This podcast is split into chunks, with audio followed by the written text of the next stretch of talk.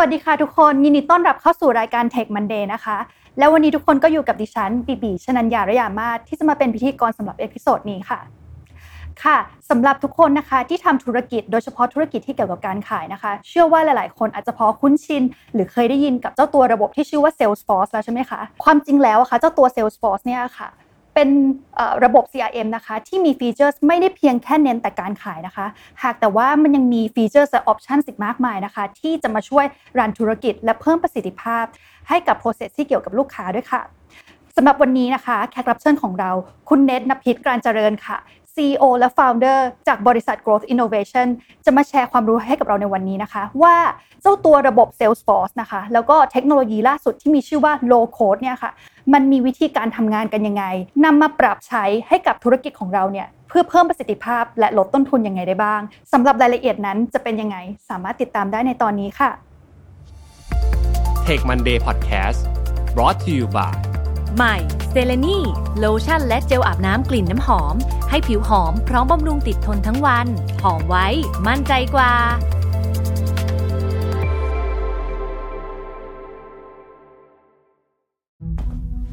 ครั้งแรกกับงาน Mission to the Moon Forum 2023 Work Life Improvement พัฒนาทักษะชีวิตและการทำงานในวันนี้ให้ดีกว่าเดิม Presented by Liberator event ที่จะพาทุกคนไปรับแรงบันดาลใจ เรียนรู้ทักษะแห่งการพัฒนาตัวเอง สู่ความสำเร็จในแบบของคุณ พบกับประวิทย์หารอุตสาหะ ธนาเทียนอัจฉริยะ จรีพร จารุกรสกุล สราวุธเฮงสวัสดิ์สรกล อดุลยานนท์และ speaker อีกมากมายใน 9 session 4 เวิร์กช็อป ที่คัดสรรเนื้อหามาเพื่อคนทำงานโดยเฉพาะ พบกันวันเสาร์ที่ 27 พฤษภาคมนี้ ที่ สามย่านมิตรทาวน์ฮอลล์สามารถซื้อบัตรร่วมงานได้แล้ววันนี้ทางซิปอีเวนต์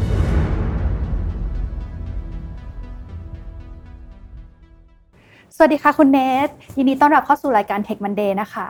ก่อนอื่นเลยอาจจะให้คุณเนทรบกวนแนะนำตัวเองเบื้องต้นนิดนึงค่ะ สวัสดีค่ะ คุณบีเนทนะคะนภิษการเจริญค่ะจาก Growth Innovation ค่ะ ก็ณปัจจุบันนะคะเป็น CEO แล้วก็เป็น Founder ค่ะ บริษัท Growth Innovation ค่ะ บริษัทเราค่ะเป็น Partner Salesforce ค่ะในประเทศไทยนะคะ จากประสบการณ์ส่วนตัวค่ะที่เนททำ Salesforce มาเนี่ยก็ ปีนี้เข้าปีที่ 9 แล้วค่ะ ฟังดูโห น่าจะเป็นคนที่มีประสบการณ์ทางด้าน Salesforce โดยเฉพาะเลยนะคะ ยินดีมากๆเลยค่ะ ที่วันนี้มาแชร์ความรู้เนาะคราวนี้นะคะ ก่อนที่เราจะเข้าเรื่องเนื้อหาลึกๆอะค่ะ อยากจะลองให้คุณเนทเนี่ยเล่าเบื้องต้นนิดนึงอะค่ะว่าเจ้าตัว Salesforce อะค่ะ มันคืออะไรและมันทำงานยังไงได้บ้างอะค่ะค่ะถ้าพูดถึง Salesforce เนี่ย คนส่วนใหญ่รู้จักจาก CRM application ใช่ไหมคะ พอพูดถึง CRM อะค่ะ มันคือ Customer Relationship Management ถ้าแปลเป็นไทยตรงตัวก็คือ เรื่องของการบริหารจัดการความสัมพันธ์ของลูกค้าค่ะ พอพูดถึงความบริการบริหารความสัมพันธ์ของลูกค้าค่ะ สิ่งที่ต้องนึกถึงเลยมีอยู่ 3 คีย์เวิร์ดก็คือว่าในเรื่องของ Sales Automation ค่ะ Service Automation แล้วก็ Marketing Automation ค่ะค่ะ อาจจะรบกวนให้ขยายความเพิ่มเติมนิดนึงได้ไหมคะว่าแต่ละ feature ค่ะมันทำอะไรได้บ้างโอเคสามตัวเมื่อกี้ค่ะ ได้ค่ะ ใน part ของตัว Sales Automation นะคะ อย่างแรกเลยก็คือ ในเรื่องของ process การขายใช่ไหมคะทำหน้าที่ตั้งแต่ยังไม่เป็นลูกค้าค่ะ จนมาเป็นลูกค้า เราสามารถหยิบ automate process มาช่วยในเรื่องของงานขายของฝั่งเซลล์ได้ค่ะ ยกตัวอย่างเช่น ในการขอ approve ราคาค่ะ เราสามารถ set logic ว่าถ้าขอ approve ไม่เกิน 10%ให้ auto approve ไปได้เลย อันนี้คือตัวอย่างในฝั่งของเซลล์ค่ะ ส่วนใน part ของตัว Service Automation ค่ะ เราสามารถนำ Automation มาใช้ในการ assign route หรือว่า assign case ต่างๆ ที่เข้ามาอาจจะมาจากหลาย ๆ channel ใช่ไหมคะ บางทีทาง Service Center เนี่ยให้การบริการไม่ทัน เราก็สามารถตั้ง case assign ค่ะ ให้ไปตามคนที่มี skill ที่จะสามารถตอบโจทย์ลูกค้าได้ค่ะ อันนี้ก็จะเป็นเคสของตัว Service Automation ส่วนใน part ของตัว Marketing Automation ค่ะ ก็คือในเรื่องของการทำ Marketing Journey การส่งอีเมล Marketing ออกไปใช่ไหมคะ เราสามารถ set logic ไว้ล่วงหน้าได้ค่ะว่า ถ้าลูกค้าเดินเข้ามาถึง Journey นี้ มีอีเมลชุดไหนออกไป หลังจากได้อีเมลชุดนั้นออกไปแล้วเนี่ยเปิดหรือไม่เปิดถ้าเปิด action อะไรต่อไม่เปิด action อะไรต่อ อันนี้ก็จะเป็น automate process ที่สามารถจัดการไว้ล่วงหน้า ให้กับธุรกิจได้ค่ะ ครบวงจรมากๆเลยนะคะ คราวนี้ฟังดูมีประสิทธิภาพมากๆเลยค่ะ ซึ่งในการทำ process ทั้งหมดนะคะที่ใช้ automation เข้ามาช่วยเนี่ยค่ะ มีเทคนิคหรือมีเทคโนโลยีอะไรเป็นพิเศษที่เข้ามาช่วย unlock ตรงนี้ หรือว่าช่วยเพิ่มประสิทธิภาพตรงนี้ไหมคะ ค่ะก็ในพาร์ทของ Sales Service Marketing ใช่ไหมคะ มันเหมือนเป็น business application เนาะในวิธีการในการ implement ตัวระบบอะค่ะ เราสามารถใช้เทคโนโลยีที่เรียกว่า low code platform ในการพัฒนาระบบ ที่ให้ business application ใช้งานได้ค่ะ ซึ่งเจ้าตัวโลโคดอันนี้ค่ะ อาจจะรบกวนให้คุณอธิบายเพิ่มเติมนิดนึง อย่างสมมุติว่าจากบีอย่างเงี้ยค่ะ ที่ไม่มีความรู้ด้านนี้มาก่อนนะคะโลโคดมันคืออะไรแล้วมันมีวิธีการทำงานยังไง แล้วเอามาใช้กับ Salesforce อย่างเงี้ยค่ะ มันทำงานยังไงได้บ้างอะค่ะโอเค ค่ะ ขออนุญาตพากลับไปถึงวิธีในการพัฒนาแอปพลิเคชันปกติก่อนนะคะ ปกติเวลาที่เราพัฒนาแอปพลิเคชันหนึ่งอย่างค่ะ เราก็ต้องไป get requirement จากลูกค้ามาใช่ไหมคะ หรือว่า get business requirement นะคะ มาจากทางทีม business แล้วฝั่ง IT ค่ะ ก็จะต้องเหมือนกับมาดีไซน์ก่อนเนะว่า solution เป็นยังไง architecture เป็นยังไง ต้องมีการเตรียมเซิร์ฟเวอร์ ต้องมีการเตรียม infrastructure ต้องมีเขียนโค้ดทั้ง front end back end ต้องมีการเตรียม database ต้องมี network ต้องมี security ซึ่ง process ตรงนี้ค่ะ ในการทำ business application หนึ่งแอปพลิเคชันเนี่ยใช้เวลาที่นาน แล้วก็ต้องใช้ IT สกิลค่อนข้างเยอะ แต่ถ้ามาเทียบกับพาที่เป็น low code platform อะค่ะ หลังบ้านของ business application เนี่ยมันมีสิ่งที่เมื่อกี้พูดถึงไปแล้วเหมือนกันค่ะ แต่ว่าใน part ของหน้าบ้านในการพัฒนาค่ะ วิธีการในการพัฒนาเนี่ยใช้แค่ point and click แล้วก็ drag and drop เพราะว่าเรื่องของ infrastructure เรื่องของ UI เรื่องของ front end back end นะคะมันถูก pre-build ไว้เรียบร้อยแล้วค่ะ อันนี้คือเป็น low code platform อืมเอาง่ายๆก็คือถ้าเกิดเทียบกับการพัฒนาแอปพลิเคชันทั่วๆไปเนี่ยมันจะใช้เวลาน้อยกว่าเยอะมาก แล้วก็เพิ่มประสิทธิภาพในการที่เราจะ scale เพราะฉะนั้นมันจะเหมาะกับธุรกิจที่เน้นด้านการค่อนข้างเร็วที่จะ go to market แล้วก็หรือว่าขยายธุรกิจอย่างนี้ถูกต้องใช่ไหมคะถูกต้องค่ะอะคราวนี้ถ้าเกิดสมมติว่าเทียบกับ บีเคยได้ยินเหมือน no code อย่างนี้ปะคะ มันแตกต่างยังไงกับ no code บ้างอะคะ โอเคค่ะ low code กับ no code บางคนเข้าใจว่ามันคือเรื่องเดียวกันแต่จริง ๆ แล้วค่ะ no code เนี่ยก็คือมีเป็นแอปพลิเคชันเหมือนกันค่ะ แต่ผู้ให้บริการนะคะเขาเอามาให้เราสามารถ set up ต่อโดยที่ไม่สามารถที่จะเขียนโค้ดเพิ่มลงไปได้ ในกรณีที่ถ้า business มี logic ที่จะต้องการเพิ่มหรือว่า complex logic ที่จะใส่เข้าไปในแอปพลิเคชันนะคะบางครั้งมัน out of the box มาเท่าไหร่เราใช้ได้เท่านั้นเลย มันไม่สามารถที่จะ apply ได้กับเคสใหม่ ๆ แต่ถ้า low code เนี่ยเราก็ยังคงที่สามารถแบบเพิ่มโค้ดเขียนโค้ดเข้าไปได้ค่ะ แล้วก็บวกกับใช้วิธีการ configuration แบบ drag and drop ผสมกัน คือพูดง่ายๆเก่าคือก็คือว่าเจ้าตัว low code เนี่ยมันอยู่ตรงกลาง ระหว่างการลดเวลาเพิ่มประสิทธิภาพตรงนั้นเนาะในขณะที่ถ้าเกิดเทียบกับ no code เนี่ย มันก็ยังมี flexibility ระดับหนึ่งที่เราพอจะ drag and drop pick and choose ได้ว่าจะปรับให้เข้ากับโจทย์ business ของเราได้ยังไง ใช่ ถูกต้องค่ะคราวนี้ฟังดูแบบเออเป็นเทคโนโลยีที่มีประสิทธิภาพมากเลยอะค่ะ อยากจะเข้าใจเพิ่มเติมนิดนึงว่าถ้าเกิดสมมติว่าบริษัทไหนอะค่ะ สนใจแล้วนำเทคโนโลยีและระบบเนี้ยค่ะ เข้ามาปรับใช้กับบริษัทของเขาอะค่ะ มันจะมีผลอย่างไรได้บ้างหลักๆ ในเชิงของภาคธุรกิจอย่างเงี้ยค่ะ ค่ะ อย่างแรกเลยก็คือว่า fast time to market ค่ะ เวลาที่เราหยิบ low code application ขึ้นมาพัฒนาใช่ไหมคะ ฝั่ง business มี requirement หยิบแอปพลิเคชันขึ้นมาพัฒนาค่ะ ใช้เวลาในการพัฒนาเนี่ยบางที 3 เดือน 6 เดือนเนทมีลูกค้าบางเจ้า 1 เดือน implement ระบบเสร็จเรียบร้อยแล้ว ไม่ต้องใช้ระยะเวลาแบบเป็น 1 ปี 2 ปี 3 ปีในการขึ้นระบบ อันนี้คือ fast time to market อันที่ 2 ก็คือว่าคือ Salesforce ค่ะมี use case ค่ะจากลูกค้ามากกว่าแสนรายทั่วโลก ที่จะมี best practice ค่ะ ในแต่ละ industry ให้ มี pain ที่คล้ายๆกัน มี goal ที่คล้ายๆ กัน มีโซลูชันที่คล้ายๆกัน เป็นเหมือน use case ให้ทางลูกค้าค่ะ ได้เข้าไปศึกษาแล้วก็เริ่มต้น แล้วก็เหมือนกับ copy paste เนาะธุรกิจใกล้ๆเคียงกันทำอะไรเราทำบ้าง ก็จะเป็น use case ประมาณนี้ค่ะ แล้วก็ทุกๆ ปีของ Salesforce ค่ะ มีการ survey ลงไปที่ลูกค้าที่ใช้งานจริงด้วยว่าประสิทธิภาพในการทำงานหรือว่าหลังจาก implement ระบบไปแล้วค่ะ ช่วยในเรื่องของธุรกิจยังไงบ้าง ยกตัวอย่างปีที่แล้วเนี่ยมี survey ที่ public ออกมาก็คือช่วยในการเพิ่มยอดขายค่ะ แล้วก็เพิ่มประสิทธิภาพในการทำงานของเซลล์ค่ะได้ 29%แล้วก็ในฝั่งของ service อะค่ะก็ช่วยในเรื่องของลด cost ในการ support case ได้ 27%ในฝั่งของตัว Marketing เองเนี่ยช่วยลด cost ในการ acquisition cost อะค่ะของฝั่ง Marketing ได้ 27%เอาง่ายๆก็คือ 1 faster time to market นะคะ เอาไป scalable ได้ง่ายๆเนาะสองก็คือ replicate learning ที่ Use มาจาก case เคสต่างประเทศทั้งหมดเนาะอันนั้นเราก็สามารถ replicate success ที่ learning มาจากเคสต่างประเทศที่อยู่ในอินดัสทรีของเราได้เนาะอันที่สามก็คือเพิ่มประสิทธิภาพนะคะแล้วก็จะเป็นการเพิ่ม customer satisfaction ของเราด้วยค่ะอันี้ถูกต้องเนาะถูกต้องอะค่ะคราวนี้ท่านผู้ชมอาจจะพอเอ่อเข้าใจมากขึ้นแล้วเนาะว่า เจ้าตัว Salesforce นะคะแล้วก็โลโคเนี่ยมันคืออะไรมันทำงานกันยังไง อยากจะให้คุณเนทช่วยยกตัวอย่างเป็น real case example ขึ้นมาแชร์นิดนึงอะค่ะว่าลูกค้ามีความท้าทายอย่างไร แล้วเจ้าตัวระบบเนี้ยเข้าไปช่วยแก้ไข หรือเพิ่มประสิทธิภาพโจทย์ของเขาได้ยังไง และผลออกมายังไงอย่างเงี้ยค่ะขออนุญาตยกตัวอย่างธุรกิจที่เป็น Media Agency แล้วกันค่ะ ที่จะต้องมีการต่อสัญญาในทุกๆปี ก่อนหน้านี้ค่ะเขามีปัญหาก็คือลูกค้าเนี่ย เหมือนกับไม่ได้ไม่ค่อยได้กลับมาต่อสัญญา คือขายครั้งแรกเสร็จแล้วก็จบเขาเอา Automate Process ของ Salesforce ไปใช้ก็คือ ตั้ง Auto Task ขึ้นมาให้ทางทีมเซลล์ค่ะ เพื่อที่จะไป Renew ลูกค้ากลับมาได้ค่ะ ผลปรากฏว่าสามารถที่จะเพิ่มเรื่องของ renew อะค่ะ กลับมาได้ 2 เท่าโดยที่ใช้จำนวนคนหรือจำนวนเซลล์เนี่ยเท่าเดิม อันนี้คือเป็นเป็นเคสของเซลล์นะคะอืมก็คือเพิ่มจำนวนลูกค้าที่กลับมาต่อสัญญาใช่กับตัว media agency เองใช่แล้วยังมีค่ะเคสอื่นอีกไหมคะ มีเคสที่เป็น service ค่ะ ลูกค้าเป็นเอ่อผู้ให้บริการที่จะต้องมีช่างเนี่ยลงไปพื้นที่ที่อืมหน้างาน ก่อนหน้านี้ค่ะ เวลาที่มีปัญหาหน้างานนะคะเขาก็จะติดต่อช่าง แต่เขาเปลี่ยนมาใช้ตัว Salesforce ก็คือ